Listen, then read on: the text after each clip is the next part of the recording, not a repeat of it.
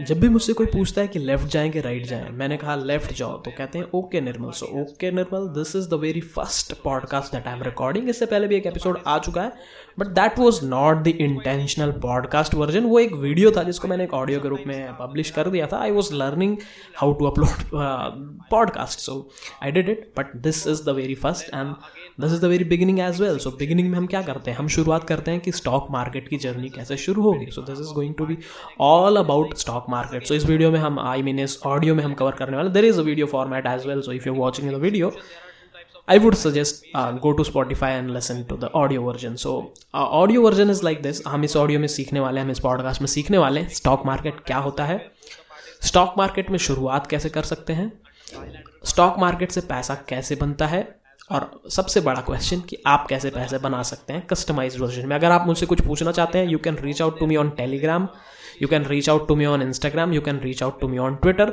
सारे लिंक्स हैं okay Nirmal. You can also subscribe to my YouTube channel, it's called okay Nirmal. You can listen to the podcast no matter where you are. सारी links एक जैसी हैं, तो you can find me anywhere. So let's start with the very basic, what is stock market, stock market क्या होता है। तो stock market को ऑल्टरनेटिवली शेयर मार्केट भी कहा जाता है। सो बात करते हैं, स्टॉक और शेयर को दो ऑल्टरनेटिव वर्ड आप समझ सकते हैं। There is no difference between share and stock. Technically there is a difference, but हम टेक्निकल में नहीं जा रहे हैं, हम प्रैक्टिकल अप्रोच लेकर के चल रहे हैं कि प्रैक्टिकली क्या डिफरेंस है। तो practically I don't think there is a difference. So आप शेयर कहो या स्टॉक करो, it's all one and the same. So share market भी कह सकते हैं हम, स्टॉक मार्केट भी कह सकते हैं, there is not at all a difference. Okay, so जब आप शेयर मार्केट की बात करते हैं तो पहले समझना होगा कि शेयर मार्केट क्या होता है। So let me give you a little bit story. Share market एक मार्केट है जहाँ पे शेयर्स बिकते हैं, या फिर स्टॉक मार्केट एक ऐसा मार्केट है जहाँ पे स्टॉक्स बिकते हैं। सो अभी स्टॉक क्या होता है पहले वो समझना पड़ेगा। तो देखो, एक बिजनेस है, लेट्स सपोज आपका एक बिजनेस है। आप क्या करते हो, लेट्स सपोज आपका एक चाय की दुकान है। Let's start with the very basic. चाय की दुकान हर जगह देखने को मिलती है, आप गली कोने कहीं पे निकल जाओ चाय की दुकान तो मिल ही जाएगी। वी कॉल इट टपरी। सो लेट्स सपोज आपकी एक चाय की टपरी है and you call it masala tea. So आपकी मसाला टी अभी सिर्फ आपके एरिया में है, आपके आसपास कितने कस्टमर होंगे आपके एरिया में। लेट्स सपोज आपके मोहल्ले में मुश्किल से 1,000-2,000 लोग रहते हैं। लेट्स सपोज आपके मोहल्ले में, तो उसमें से 100-200 लोग आपकी दुकान पे आते हैं, आपकी टपरी पे चाय पीने के लिए, मसाला टी पीने के लिए। वो लोग आपकी टपरी से चाय पी के जाते हैं, no doubt there is.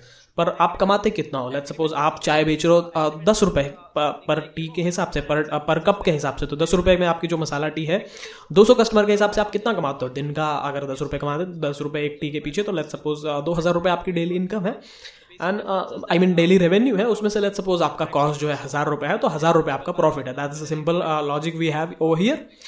But कब तक आप कमाओगे, आप कुछ दिन बिजनेस करोगे, आपको जब रियलाइज़ हो गया कि अब 200 से ज़्यादा कस्टमर नहीं आने वाले हैं, तो you would think of expansion. आप सोचोगे कि मैं एक्सपैंड करता हूँ। एक्सपैंड करने के लिए आपको चाहिए कि आप जो है एक नई ब्रांच खोलो, नई जगह पे खोलो, कहीं दूसरी जगह पे खोलना है, तो अब आपको चाहिए पैसा। तो इट्स ईजी। चाय की दुकान कोई बड़ा बिजनेस नहीं है, आप खोल सकते हो। कुछ चंद 1,000 रुपये लेकर के आप एक दूसरी स्टॉल डाल सकते हो, तीसरी डाल सकते हो, लेकिन कितनी डालोगे। अगर आपको पूरे all over India, pan India acquire करना है, वो कैसे करोगे। पहली चीज़ तो आपको ये चीज़ पता होनी चाहिए कि आपकी टी बेस्ट है। जो लोग आपकी चाय पीते हैं वो आपसे कहने चाहिए कि भाई आपकी टी बेस्ट है, ऐसी चाय कहीं मिलती ही नहीं है। तो अगर आपको कॉन्फिडेंस है आपके प्रोडक्ट पे, तो आप पैन इंडिया जाने का सोच सकते हो। पर पैन इंडिया जाने के लिए आपको बहुत सारा पैसा चाहिए। सो अब क्या करते हो आप आपके पास दो ऑप्शन है पैसे के लिए। आप एक तो जाते हो बैंक के पास, बैंक से बोलते हो लोन दे दो। सो बैंक आपको लोन दे देगा, क्यों नहीं देगा अगर आपका प्रोडक्ट अच्छा है। लेकिन बैंक क्या चार्ज करेगा आपसे, ब्याज, वी कॉल इट इंटरेस्ट। तो अगर आप इंटरेस्ट देने के लिए रेडी हो तो ठीक है, बैंक से आपने लोन ले लिया, कोई दिक्कत नहीं। इंटरेस्ट के साथ आपका फायदा ये है कि अगर आप इंटरेस्ट लोगे तो आप अपने खर्चे में माइनस कर सकते हो, कि आपके प्रॉफिट में से आप माइनस करोगे कि देखो इंटरेस्ट का मेरा खर्चा है, तो आपका टैक्स भी कम हो जाएगा क्योंकि आपकी इनकम कम हो जाएगी। बट लेट्स सपोज अगर आपकी इनकम हुई ही नहीं, तो तब भी इंटरेस्ट तो आपको पे करना पड़ेगा ना। तो that's a disadvantage that you get, कि इंटरेस्ट आपको पे करना ही पड़ेगा। So you drop that idea कि लोन नहीं लेना। So the second option that you have is कि आप इक्विटी लेते हो। आप क्या करते हो, पब्लिक से बोलते हो कि मुझे पैसा दो। अब पब्लिक के पास एक बात है, देखो भाई पब्लिक इंडिविजुअली पब्लिक के पास कोई ताकत नहीं है, कोई वो नहीं है, पब्लिक कुछ नहीं कर सकती। लेकिन कलेक्टिवली पब्लिक के पास बहुत ताकत है। तो जब वो पब्लिक कलेक्टिवली आ जाती है तो कलेक्टिवली वो पब्लिक जो है बहुत सारा पैसा जमा कर सकती है। तो कलेक्टिवली आपने कहा, सबसे कहा कि भाई सब लोग मुझे जो है मेरी कंपनी में पैसा लगाओ, हम पैन इंडिया एक्सपैंड करेंगे, जो भी प्रॉफिट होगा सब में बांटा जाएगा और बदले में आपको सबको शेयर्स इशू किए जाएंगे। तो this is called initial public offer, इसे कहते हैं आईपीओ। अब आईपीओ का थोड़ा सा प्रोसेस कॉम्प्लिकेटेड है, सेबी और कंपनीज लॉ के गाइडलाइंस आपको फॉलो करने पड़ती हैं, but still you can do it. So IPO करके आप पैसा उठा लेते हो मार्केट से, I mean पब्लिक से, और वो पैसा लेकर के आप एक्सपेंशन शुरू करते हो। अब पहली बार जो जिन्होंने आपको पैसा दिया उन सब की आप लिस्ट बनाते हो, उन सबको कंपनी का शेयर देते हो। लेट्स सपोज आपने रखा कि एक शेयर कंपनी का 100 रुपये मिलेगा, तो जो 100 रुपये देगा उसको एक शेयर, जो 1000 रुपये देगा उसको 10 शेयर, जो 1 लाख रुपये देगा उसको 100 शेयर्स। इस हिसाब से आपने सबको शेयर्स दे दिए, ठीक है। अब ये जो मार्केट में जो लोग हैं उनके पास शेयर्स हैं, अब 100 रुपये के भाव में सबने खरीदा है। अब आप कल को क्या होगा, आपका बिजनेस बढ़ने लग गया। तो आपका बिजनेस बढ़ रहा है। जैसे जैसे आपका बिजनेस अच्छा चल रहा है तो लोगों को रियलाइज़ होगा कि भाई ये कंपनी अच्छी है, इस कंपनी के शेयर्स लेना चाहिए। तो जो 100 रुपये के शेयर्स थे उनकी कीमत भी बढ़ेगी। अब मार्केट में आपने 100 में बेचा था, 100 का प्राइस था, लेकिन कल को मार्केट में आपने अच्छा किया तो और लोग इंटरेस्ट लेंगे आपके बिजनेस में, वो भी आपका शेयर खरीदना चाहेंगे। तो अब जिसने 100 में खरीदा वो 100 में तो देगा नहीं, वो बोलेगा भाई मैं बेचूंगा 120 में। तो अब आपके शेयर का प्राइस धीरे धीरे 120 हो गया। ऐसे करते करते आपका बिजनेस और अच्छा चल रहा है तो शेयर का प्राइस और बढ़ते जाएगा। तो अब ये जो लोग, अब जो लोग हैं, आपने क्या कहा है कि हम प्रॉफिट देंगे। अब कुछ लोग होंगे आपकी कंपनी में जिन्होंने आपके शेयर शुरू में तो खरीदा था पर अब वो रहना नहीं चाहते, अब आप अपने शेयर को बेच के बाहर जाना चाहते हैं। तो उनको बेचने के लिए एक मार्केट चाहिए, that market is called share market. इसे हम सेकेंडरी मार्केट कहते हैं। बहुत बेसिक एग्जाम्पल से शुरू किया मैंने। तो शेयर मार्केट एक ऐसी जगह है जहाँ पे ऐसी बहुत सी कंपनीज के शेयर्स बिकते हैं। तो कंपनी के जो शेयर होल्डर जो होता है कंपनी का, वो कंपनी का बेसिकली मालिक होता है। तो मालिक को क्या मिलता है, मालिक को मिलता है फायदा और नुकसान। तो कंपनी को अगर फायदा है तो मालिक को फायदा, कंपनी को नुकसान है तो मालिक का नुकसान। यही बेसिक सा फंडामेंटल क्या बोलते हैं, फंडामेंटल एनालिसिस जिसे आप कहते हैं, वो यही है और कुछ नहीं है। सो ये चीज़ होती है शेयर मार्केट में। आपने जो है कस्टमर जो I mean जिन्होंने भी आपके शेयर्स खरीद रखे हैं वो आपके शेयर होल्डर्स हुए। तो शेयर मार्केट में ऐसे बहुत से लोग हैं जो डेली बेसिस में शेयर्स खरीदते हैं और बेचते हैं, इसे हम कहते हैं ट्रेडिंग। स्टॉक मार्केट में आपने सुना होगा ट्रेडिंग और इन्वेस्टमेंट। सो इन्वेस्टर वो होता है जो आपके बिजनेस में पैसा लगा दिया, मतलब उसने शेयर्स खरीद लिए, अब वो बेचने का नहीं सोचता, वो इन्वेस्टर बन गया, उसने इन्वेस्ट करके छोड़ दिया। अभी देखो अगर आपको इन्वेस्टमेंट करनी है, इन्वेस्टमेंट के देखो बहुत से ऑप्शंस हैं। आप ज़मीन खरीद सकते हो, आप रियल इस्टेट में जा सकते हो, और ज़मीन भी रियल इस्टेट का हिस्सा है, गोल्ड खरीद सकते हो, आज के डेट में इवन क्रिप्टो खरीद सकते हो। सो बहुत सी चीज़ें हैं, लेकिन स्टॉक मार्केट सबसे अच्छा क्यों लगता है मुझे, मेरा पर्सनल फेवरेट क्यों है, क्योंकि देखो आपके पास एक तो लिक्विडिटी है, ठीक है, और दूसरी चीज़ आप बिजनेस में इन्वेस्ट कर सकते हो। अगर अभी देखो आपको ऑटोमोबाइल कंपनी शुरू करनी है तो बहुत मुश्किल है, ऑटोमोबाइल मतलब कैसे करोगे, आपको कोई आइडिया नहीं है। लेकिन ऑटोमोबाइल कंपनी टाटा मोटर्स में आप शेयर खरीदो, अभी 295 रुपये का एक शेयर मिल रहा है टाटा मोटर्स का, 295 रुपये में आप एक ऑटोमोबाइल कंपनी के मालिक बन गए। आप समझ रहे हो, अब अगर टाटा मोटर्स अच्छा करेगी, टाटा मोटर्स की गाड़ियां बिकेंगी तो आपका फायदा होगा अल्टीमेटली, भले ही थोड़ा सा 295 रुपये का हो, क्योंकि भाई एक बड़ा समंदर है टाटा मोटर्स का। अगर आप टोटल शेयर होल्डर्स देखोगे तो बहुत लोग हैं, करोड़ों करोड़ों लोगों ने पैसा लगाया हुआ है और हज़ारों करोड़ों रुपये उसमें इन्वेस्टेड है। तो उसमें से 295 रुपये एक छोटा सा हिस्सा है, मतलब समझ लो समंदर में से एक बूंद पानी है, लेकिन है तो सही, एटलीस्ट मालिक तो मालिक है। अब आपके पास जैसा पैसा बढ़ेगा आप जैसा ज़्यादा इन्वेस्ट कर सकते हो। तो ये होता है शेयर मार्केट में। अब मैंने बेसिक एग्जांपल दे दिया कि शेयर मार्केट क्या होता है। ये जो है जैसे आपका बैंक होता है, बैंक को रेगुलेट करने के लिए एक रेगुलेटर है, कंट्रोलर है, उसे हम कहते हैं आरबीआई। वैसे ही शेयर मार्केट में भी एक कंट्रोलर है, एक रेगुलेटर है, उसे कहते हैं हम सेबी। सेबी का फुल फॉर्म है securities exchange board of India. ये जो है, जब आपने ये देखा होगा स्कैम 1992, उसमें हर्षद मेहता ने जो कांड किया था ना, उसके बाद 1992 वाले स्कैम के बाद सेबी को काफ़ी पावर्स दे गई थी। 1995 में सेबी काफ़ी पावरफुल बन गई और आज के डेट में सेबी ही सबसे बड़ा कंट्रोलर एंड रेगुलेटर है। सेबी की मर्जी के खिलाफ कुछ भी नहीं होता शेयर मार्केट में, ठीक है। तो ये आपको शेयर मार्केट का मैंने थियरी बता दी, थियरी कैसा शेयर मार्केट चलता है। पर अब आपको अगर उतरना है तो आप कैसे शुरुआत करोगे। देखो आपको शेयर मार्केट में स्टार्ट करने के लिए आपको दो चीज़ों की ज़रूरत होगी। देखो उनसे भी पहले मैं आपको बताता हूँ। सबसे पहले आपको एक इंडियन होना चाहिए, इंडियन सिटीजन को। आपके पास जो है 18 साल की उम्र होनी चाहिए। अगर आप 18 साल से कम हो, अभी सुन रहे हो इसको, तो कोई बात नहीं, अभी आप नहीं कर सकते। आप चाहे तो अपने पेरेंट के नाम पे कर सकते हो, बड़े भाई बड़े बहन के नाम पे कर सकते हो, बट आप अपने नाम पे नहीं कर सकते, ठीक है। 18 साल होना ज़रूरी है। आपके पास एक पैन कार्ड होना चाहिए, 18 साल में ही आपको पैन कार्ड मिलेगा। सो उसके बाद आपके पास एक बैंक अकाउंट होना चाहिए, ठीक है। बैंक अकाउंट में नेट बैंकिंग होनी चाहिए, नेट बैंकिंग नहीं भी होगी तो भी चल जाएगा, आज के डेट में यूपीआई आ गई है, बट होगी तो अच्छी बात है, ठीक है। सो ये चीज़ें हैं। आपके पास एक बैंक अकाउंट बेसिकली होना चाहिए, आप 18 साल के होने चाहिए, और आपको चाहिए एक डीमैट अकाउंट और एक ट्रेडिंग अकाउंट। तो डीमैट अकाउंट कैसे होता है कि दो डिपॉजिटरी होती है। डिपॉजिटरी एक ऐसी जगह है जहाँ पे आपके शेयर संभाल के रखे जाते हैं। जैसे अब आपने शेयर खरीद लिया टाटा मोटर्स का, कहाँ रखोगे आपको शेयर? पहले एक जमाना था जब आप शेयर खरीदते थे तो आपको कंपनी जो है एक साइन करके सर्टिफिकेट बना के आपके एड्रेस पे भेज दी थी, लेकिन अब वो जमाना चला गया। आप कब कंपनी भेजेगी, कब मिलेगा, कब लोग बेचेंगे, दोबारा बहुत टाइम निकल जाएगा। तो अब क्या होता है कि आपको इलेक्ट्रॉनिकली शेयर सर्टिफिकेट दिए जाते हैं। तो इलेक्ट्रॉनिकली वो जो शेयर सर्टिफिकेट आते हैं वो आपके डीमैट अकाउंट में स्टोर करके रखे जाते हैं। तो डीमैट अकाउंट आप खोलते हो डिपॉजिटरी के पास। तो हमारे इंडिया में दो डिपॉजिटरी हैं, एक है CDSL, एक है NSDL, सेंट्रल डिपॉजिटरीज लिमिटेड और नेशनल डिपॉजिटरीज लिमिटेड। तो ये दो ऑल्टरनेटिव्स हैं बेसिकली, दोनों गवर्नमेंट की कंपनी है, दोनों डिपॉजिटरी का ही काम करती हैं। तो आपके पास बेसिकली ऑप्शन है कि अगर आपको CDSL नहीं जाना तो NSDL चले जाओ, NSDL नहीं जाना तो CDSL चले जाओ। आपका जो पैन कार्ड बनता है वो NSDL के पास ही बनता है। सो ये और भी काम करते हैं। CDSL भी ऐसे बहुत से काम करती है, इंश्योरेंस डिपॉजिटरी और म्यूचुअल फंड डिपॉजिटरी और भी बहुत सारे काम है। तो वो सब चीज़ें करते हैं ये दोनों, ठीक है। सो अब ये दोनों ऑप्शन इसलिए क्योंकि ये दोनों एक दूसरे से कहीं कम्पीट करते रहते हैं। तो आप इसमें से किसी एक के पास आपका डीमैट अकाउंट खुलेगा तो डीमैट अकाउंट में आपके शेयर्स रखे जाएंगे, लेकिन शेयर्स आपने रखने के लिए पहले आपको खरीदना पड़ेगा। तो खरीदने के लिए आपको चाहिए एक ट्रेडिंग अकाउंट। ट्रेडिंग अकाउंट एक ऐसा अकाउंट है जहाँ से आप खरीद और बेच सकते हो। अब देखो, आपके पास दो स्टॉक एक्सचेंज है जो जिसे हम स्टॉक मार्केट कहते हैं ना, जैसे मैंने आपको एग्जांपल दिया। तो इंडिया में दो स्टॉक मार्केट है, एक है NSE और एक है BSE। सो NSE का मतलब है नेशनल स्टॉक एक्सचेंज, BSE का मतलब है बॉम्बे स्टॉक एक्सचेंज। जो दो मार्केट सबसे बड़े मार्केट हैं इंडिया के। तो आपको ट्रेड करना है तो इन्हीं दो मार्केट में करना पड़ेगा। और बड़े और भी है, कुछ मार्केट हैं, कुछ छोटे लेवल पे चलते हैं, कुछ चलते थे, कुछ बंद हो गए, बट प्राइमरीली मेजर प्रैक्टिकल तौर पे दो ही मार्केट है, NSE और BSE। सो अब अगर आपको ट्रेड करना है तो इनमें से किसी एक में करना पड़ेगा, लेकिन इनकी शर्त है कि NSE और BSE में ट्रेड सिर्फ इनके मेंबर्स कर सकते हैं, बाहर वाले अलाउड नहीं है। तो इनके मेंबर्स कौन होते हैं? अगर आपको इन पे ट्रेड करना है तो आपको इनकी मेंबरशिप लेनी पड़ेगी। तो मेंबरशिप कुछ इस तरीके से है कि जो मेंबर्स हैं वो इनके ब्रोकर्स ही होते हैं। तो ब्रोकर्स को मेंबरशिप लेने के लिए बहुत सारे रिक्वायरमेंट है, बहुत सारे पैसे और बहुत कुछ देना पड़ता है। तो वो हर एक के बस की बात नहीं है। तो आप क्या कर सकते हो, अगर आपको ट्रेडिंग करनी है तो आप ब्रोकर के थ्रू करो। ब्रोकर इनके पास मेंबर है, आपको खरीदना है तो आप ब्रोकर को बोलो, भाई ब्रोकर मेरे लिए टाटा मोटर्स के 1000 शेयर्स खरीद ले। वो ब्रोकर जाएगा NSE या BSE से खरीद के ले आएगा आपके लिए 1000 शेयर्स, पर फ्री में तो करेगा नहीं, वो आपसे लेगा ब्रोकरेज। तो आपको ब्रोकर चाहिए, ब्रोकर आपसे ब्रोकरेज चार्ज करेगा। और ब्रोकर के पास अभी ब्रोकर भाई बड़ा बिजनेस कर रहा है ना, तो उसके पास भी बहुत सारे लोग ऑर्डर दे रहे हैं, तो वो हिसाब रखने के लिए ट्रेडिंग अकाउंट देता है। तो आपको मार्केट में उतरने के लिए चाहिए एक ट्रेडिंग अकाउंट जो कि आपके डीमैट अकाउंट से जुड़ा होता है। तो जब आप किसी भी ब्रोकर के पास जाते हो डीमैट ट्रेडिंग अकाउंट खुलवाने के लिए, तो ट्रेडिंग अकाउंट और डीमैट अकाउंट दोनों ही खोलता है साथ में, तो आपको घबराने की जरूरत नहीं है। अब ब्रोकर कौन से हैं? देखो, आपके पास बहुत सारे ब्रोकर्स हैं। कुछ जो है फुल स्टैक ब्रोकर्स होते हैं, कुछ डिस्काउंट ब्रोकर्स होते हैं। तो अभी आज की डेट में जो सबसे पॉपुलर ब्रोकर्स हैं वो है जीरोधा, अपस्टॉक्स और ग्रो।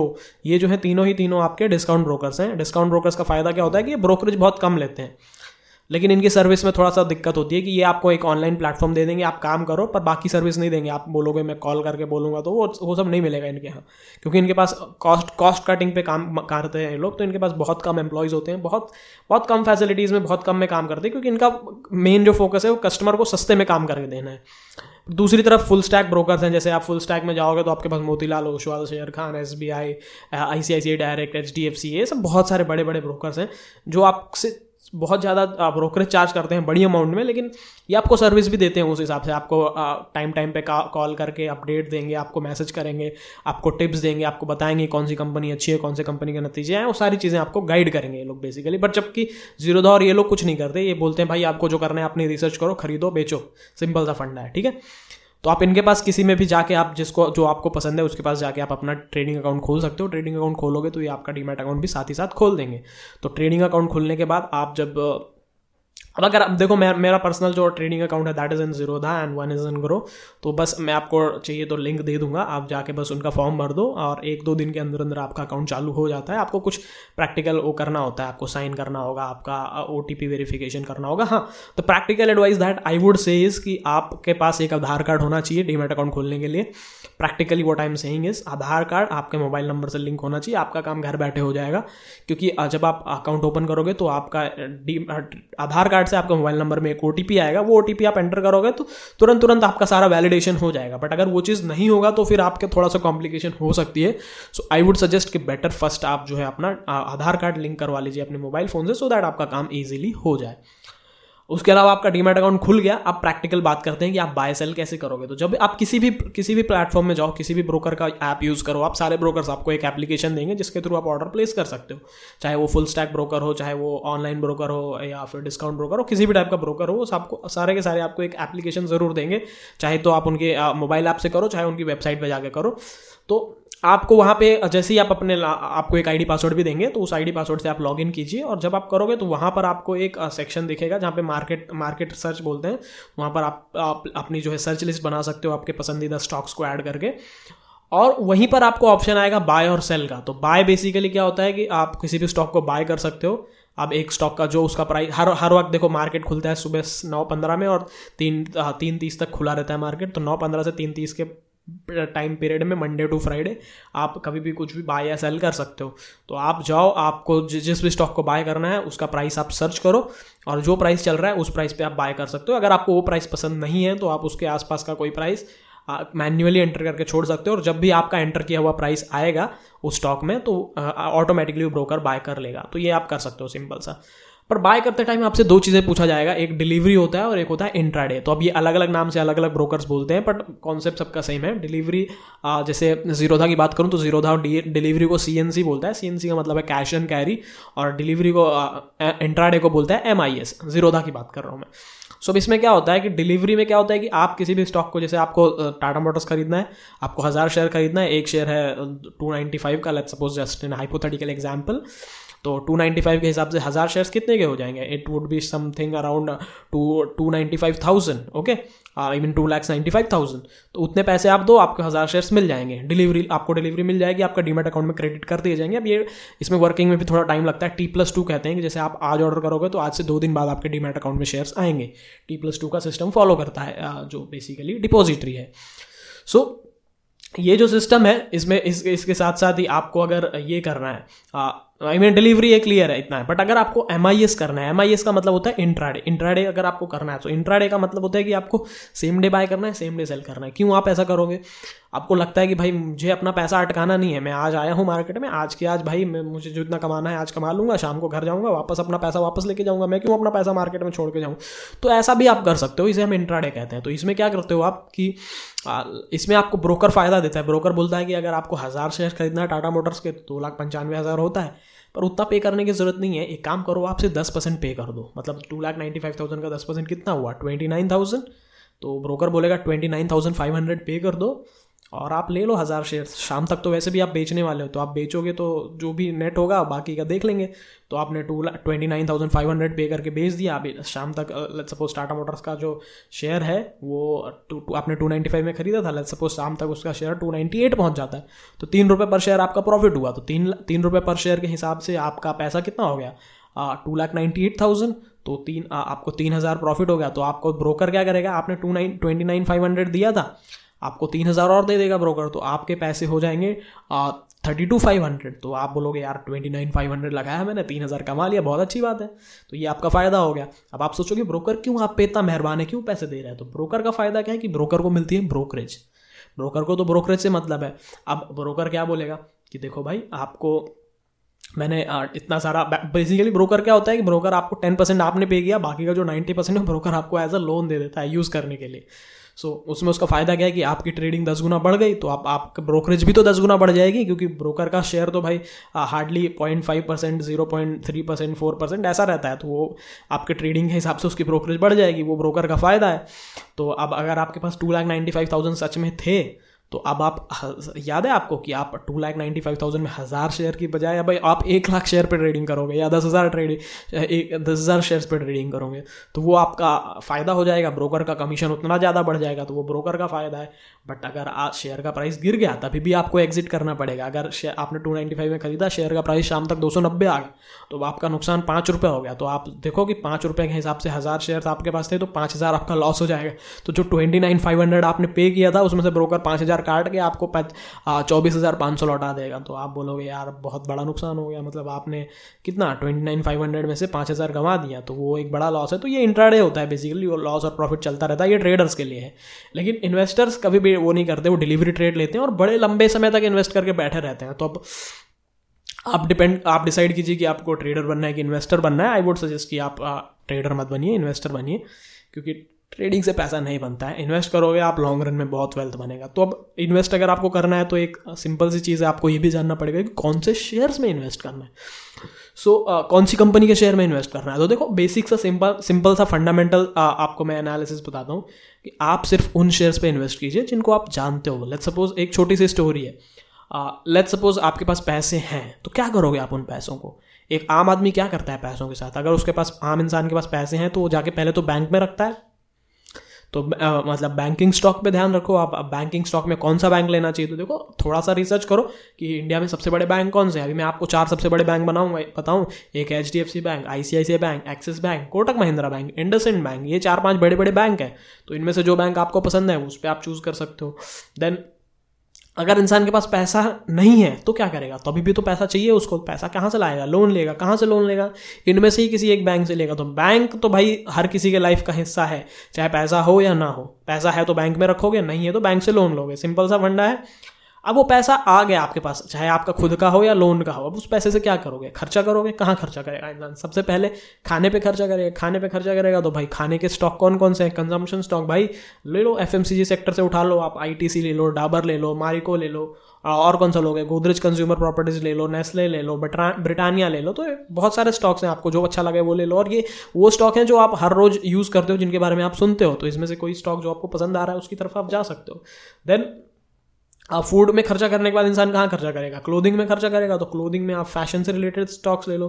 क्लोथिंग कंजम्पशन से ही रिलेटेड है बेसिकली क्लोथिंग भी। तो उसमें से किस में जाओगे आप? बाटा ले लो भाई। उसके बाद ये ले सकते हो आप, शियाराम सिल्क्स ले लो, रेमंड ले लो, आदित्य बिरला फैशन ले लो, अरविंद स्मार्ट्स ले लो, अरविंद ले लो। बहुत से ऐसे स्टॉक्स हैं जिन पे आप जा सकते हो। उसके बाद इंसान कहाँ खर्चा करेगा? इन्वेस्ट, गाड़ी इन्वेस्ट में इन्वेस्ट तो करेगा ही, तो इन्वेस्टमेंट से रिलेटेड स्टॉक ले लो भाई, एंजल ब्रोकिंग ले लो, जियोजीत ले लो और IIFL ले लो। तो बहुत से ऐसे भी पॉपुलर स्टॉक्स हैं, ठीक है।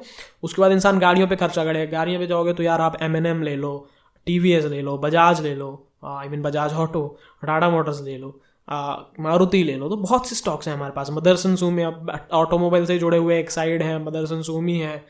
बहुत से स्टॉक्स हैं यार ऑटोमोबाइल से भी जुड़े हुए। उसके बाद इंसान रियल एस्टेट पे खर्चा करेगा। रियल एस्टेट पे जाना है तो गोदरेज प्रॉपर्टीज़ ले लो, अशोका ले लो, DLF ले लो।